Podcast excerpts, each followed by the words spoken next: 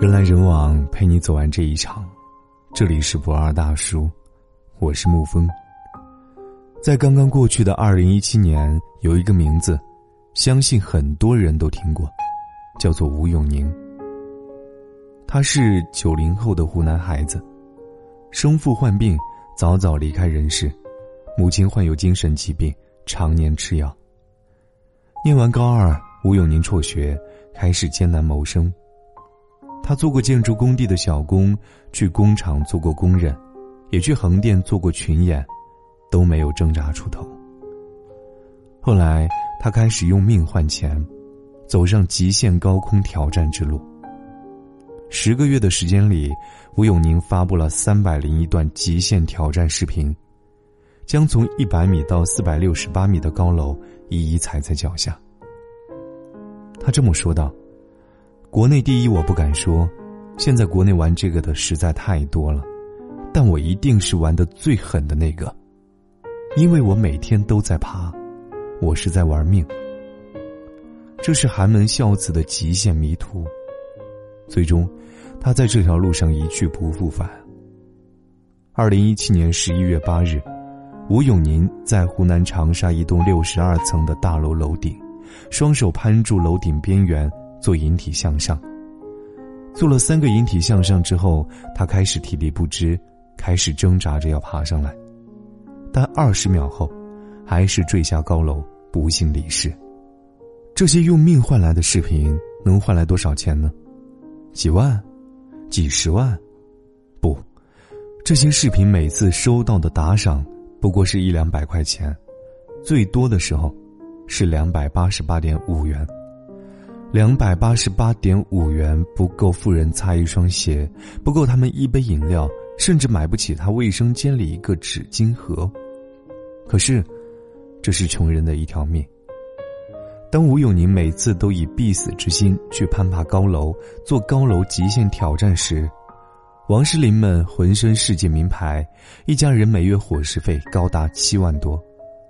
当台风登陆珠海，周荣在狂风暴雨中拼命撑住自己的小货车不被掀翻，却被当场压死的时候，林依轮的儿子在参加节目时说道：“他长到十几岁，没见识过穷困。”到过最穷的地方是广州。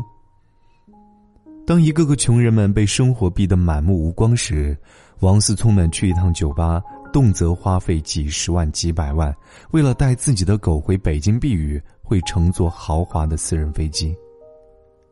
你就会明白，这个世界上阶层有多么的森严，人与人的区别有多么的大。在电视剧《黑冰》里，王志文饰演的郭晓鹏曾经说过。这是一个多么可怕的世界啊！他们残酷的把人分成三六九等，最高层的人可以最大程度的享受物质和精神的供应，随着层次逐渐递减，最底层的人所拥有的物质能量，通常只能勉强维持他们的生存，精神供应几乎为零。这就是现实。有人呼风唤雨，享尽人间繁华。有人贫病交迫，庸孙不保，为了活下去，他们随时准备死去。如果你不懂什么是真正的贫富差距，我告诉你，这就是真正的贫富差距因钱而起，慢慢的变成方方面面的区别。其中最明显的一点是，穷人花时间省钱，富人花钱省时间。二零一六年时，我曾听到一个读者告诉我，他是贵州贫困山区的孩子，穷，父母务农，家中还有三个弟弟妹妹，生活艰难的令人窒息，不得不想方设法的省钱。春节返程时，他会从自己大山的家里走三个小时路到镇上，再搭车到县城，到省城，再到现在工作的广州。那三小时的路其实是有车的，可他从来不坐。因为虽然多花三个小时，却可以省三十多块钱。从省城到广州也有动车，他从来不坐动车，只买时间多出二十个小时的硬座，因为可以省将近一百块钱。在广州工作时，他也从来不打车，宁愿多走半个小时甚至一个小时的路，坐公车或者地铁。可是，有钱人是怎么对待时间的呢？连月说，他出门坐火车只坐动车商务座，因为舒适感好，可以省时间。武志红出门讲课也是非头等舱不坐。某个女性 KOL 说，她出差住酒店从来只住五星级，并且是最繁华的 CBD 中央，因为这种地方交通便捷，接见、拜访与参会都方便。以上人物还只属于中产。真正的富豪为了省时间，他们可以耗费巨资。其中一个发现就是，王健林要出行时从来不等，马上乘私人飞机前往。王健林是想炫耀吗？不是，只是为了省时间。这就是贫富之间的又一差距。穷人为了省钱，可以掏出大把大把的时间；富人为了省时间，可以掏出大把钱。这样的结果又加剧了贫富分化，因为。前者会让穷人的时间越来越廉价，后者会让富人越来越有效率，收入再度拉开，马太效应疯狂发生作用，富人更富，赢者通吃，穷人更穷，被动谋生。知乎上一个叫做孙泽的医生说，在他们医院里，生离死别是常态，人生百态天天上演，人性在这里更加赤裸裸。你会经常被感动，也经常会感到彻骨寒冷。有一天，医院 ICU 来了一个十九岁的小姑娘，未婚先孕，外加禽流感，重度昏迷，情况非常危险，需引产保大人。男友妈妈大怒，不出一分钱，带着儿子消失。所谓世态炎凉就这样，但是更恶毒的还在后面。姑娘的亲爹妈也来了。听说女儿的情况，竟然也不管，当天弃女儿离去。到了晚上，大概觉得良心有点过不去，在门口烧黄纸。护士大喊：“你姑娘还没死呢，你这是干嘛？”保安将其父母带走，从此二人消失。这是真事儿。父母为什么如此狠心？因为穷，他们支付不起那十几万的医疗费。也没有任何办法可想，只好抛弃病女，一走了之，只当女儿死了。穷，让他们无法善良，因为他们无法承担，于是像动物一样，本能的基于逃避责任。于是，穷人的世界里太多寒光闪闪，太多明晃晃的丑陋与不堪。可是，富人呢？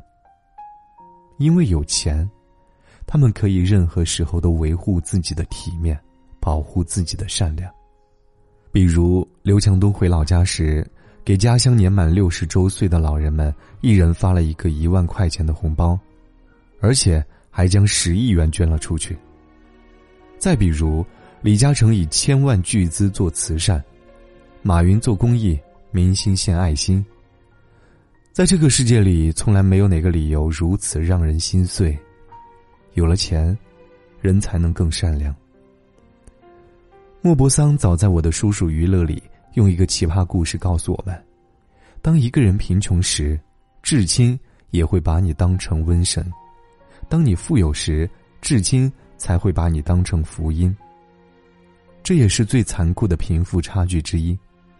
真正的贫富差距不只是收入的多寡，还有底线的高低、行为的善恶。如果穷，你会深感八面受敌，哪怕至亲，也可能转身而去。于是，自己也会对世界多一份敌意。如果富可以让你享受到四通八达、遍野春风，于是，你也会对人间多一份善心。也就是说，在某种意义上，穷与富，会直接导致你的品行坏与好。苏格拉底曾经问克法洛斯。在你看来，拥有很多很多钱给你带来最大的好处是什么？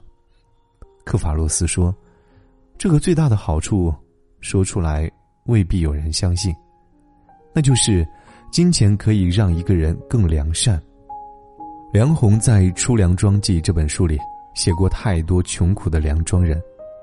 他们当中有在西安蹬三轮的，有在青岛电镀厂的，也有在内蒙古叫油泵的，在东莞的服装厂的，每一个都令人深感生存艰难。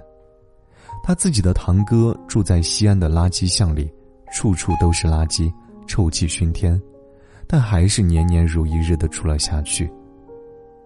有一回，他到了西安，堂哥去火车站接他，结果两人一直接不上头。他发现，堂哥根本不知道 A、B、C 出口，也不知道出站的道路。在西安住了二十年，他仍然对这个城市一无所知。他问道：“你怎么不认识这个地方呢？”堂哥说：“我虽然在这个地方住了二十年，但是这个地方变化太大了。当年我来的时候，我们是住在大雁塔附近的，算是比较中心的地方，然后一点一点的往外搬，搬到最偏远的地方。这是一个残酷的象征。城市不断发展，我们在不断建设，但是这一群人。”从来没有被容纳进去。我们要求农民市民化，农民在不断的进城顽强的生活，但你发现，底层的民工在这二十年来，离城中心越来越远，他们只是城市的边缘人物而已，一直被歧视，也一直被排挤。可是富人呢？他们本就住在城市中央。仍然不断的往更中心的地方迁移。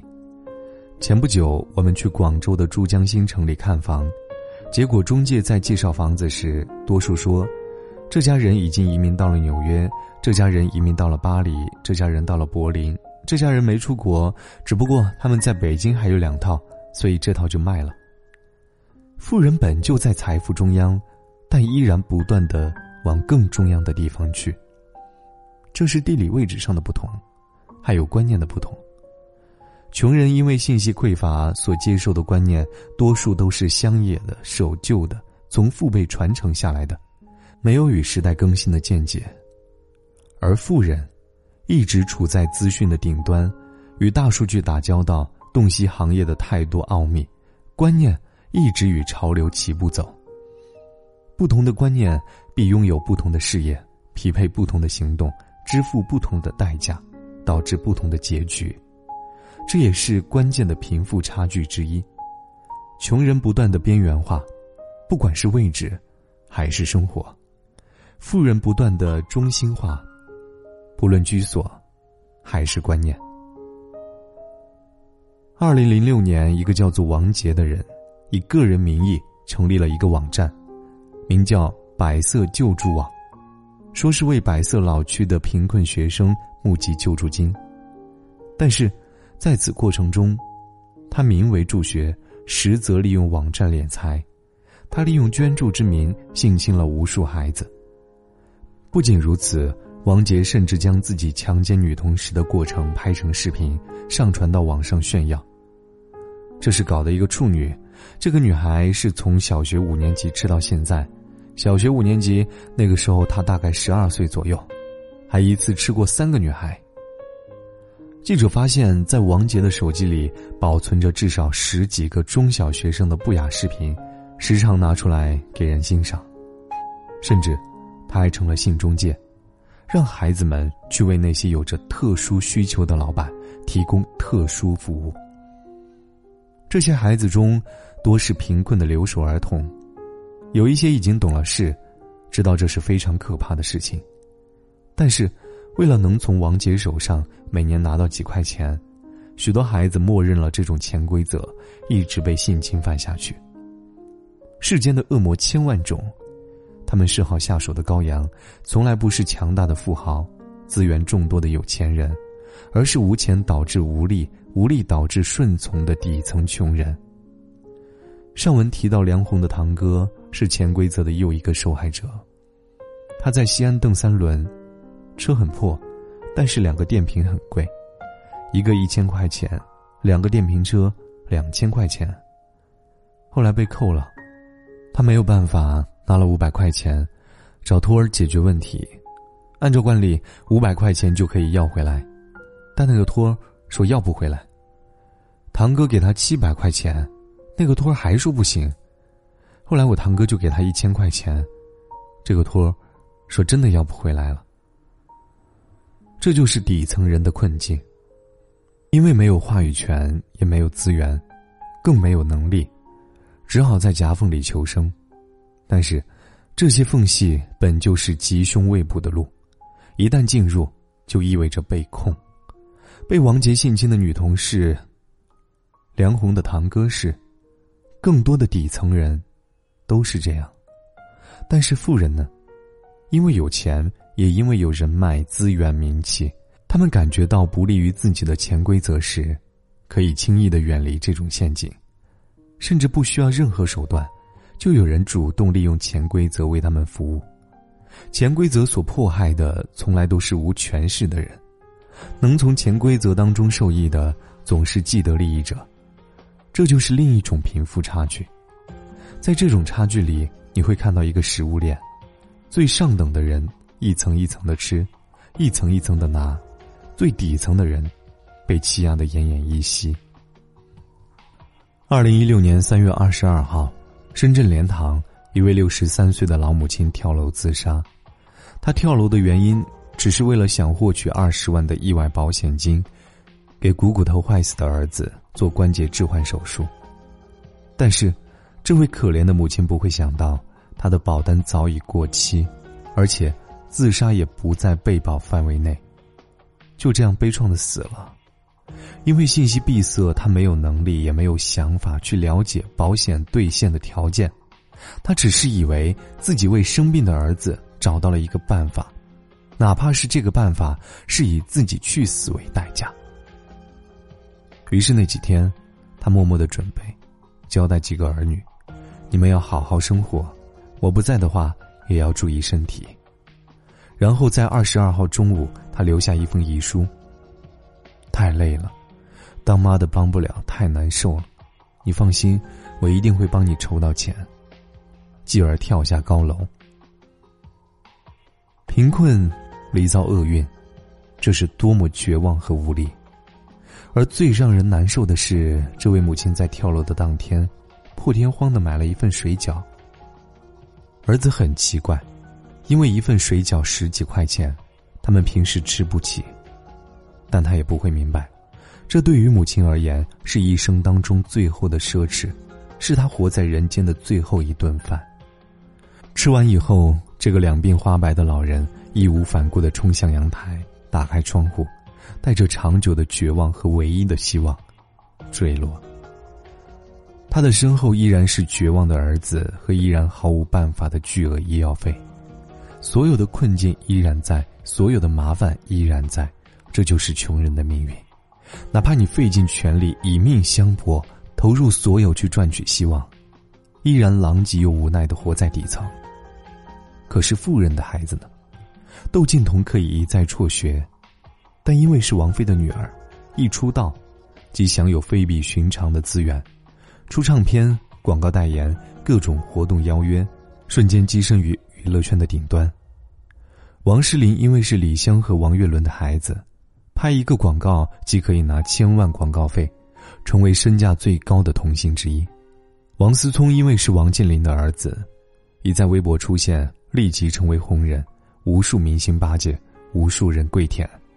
他们顺理成章的享受一切，也顺理成章的成为天之骄子。这才是最可怕的贫富差距。这点差距会让穷人一直活在诅咒当中，让自己无法挣脱，后代也依然被束缚。如同西西弗斯自己要辛苦一生，毫无成果，孩子随后而来，重复和自己一样的劳苦、卑微、无望的一生。英国有个纪录片叫做《五十六 up》，导演选择了十四个不同阶层的孩子进行跟踪拍摄，每七年记录一次，从七岁开始，一直到五十六岁，在短短的一百多分钟里，十四个人的真实一生就过完了。这个纪录片看的人非常难受，因为它是尖锐的、令人不喜的现实。忽然，噗的一声，戳破鸡汤。励志幻想的薄衣，不由分说的扎到眼前来，告诉我们十三个字：龙生龙，凤生凤，老鼠儿子会打洞。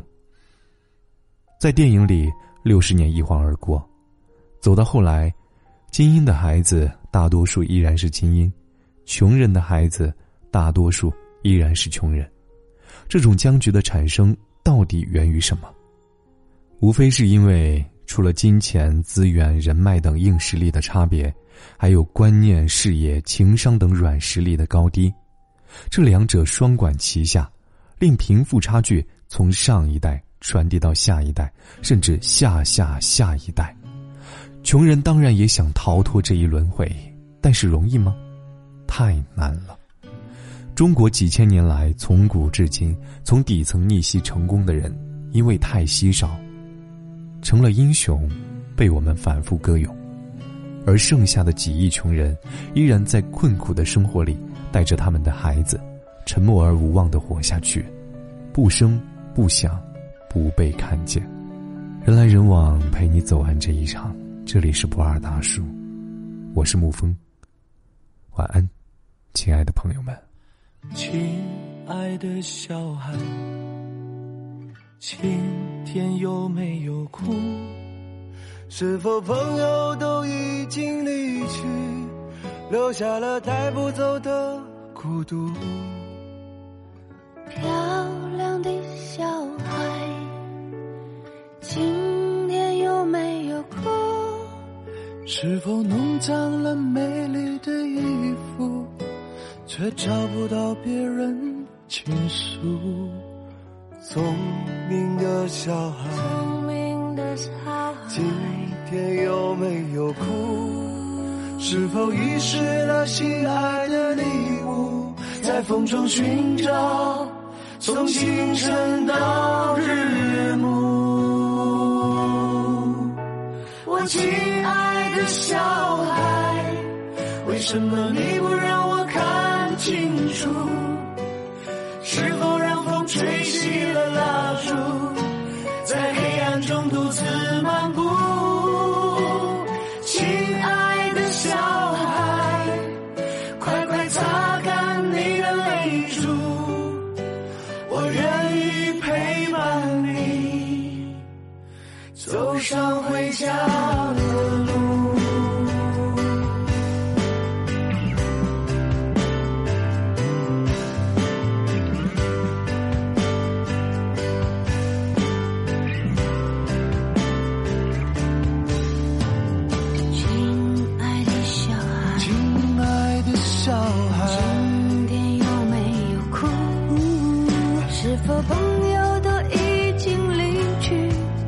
留下了带不走的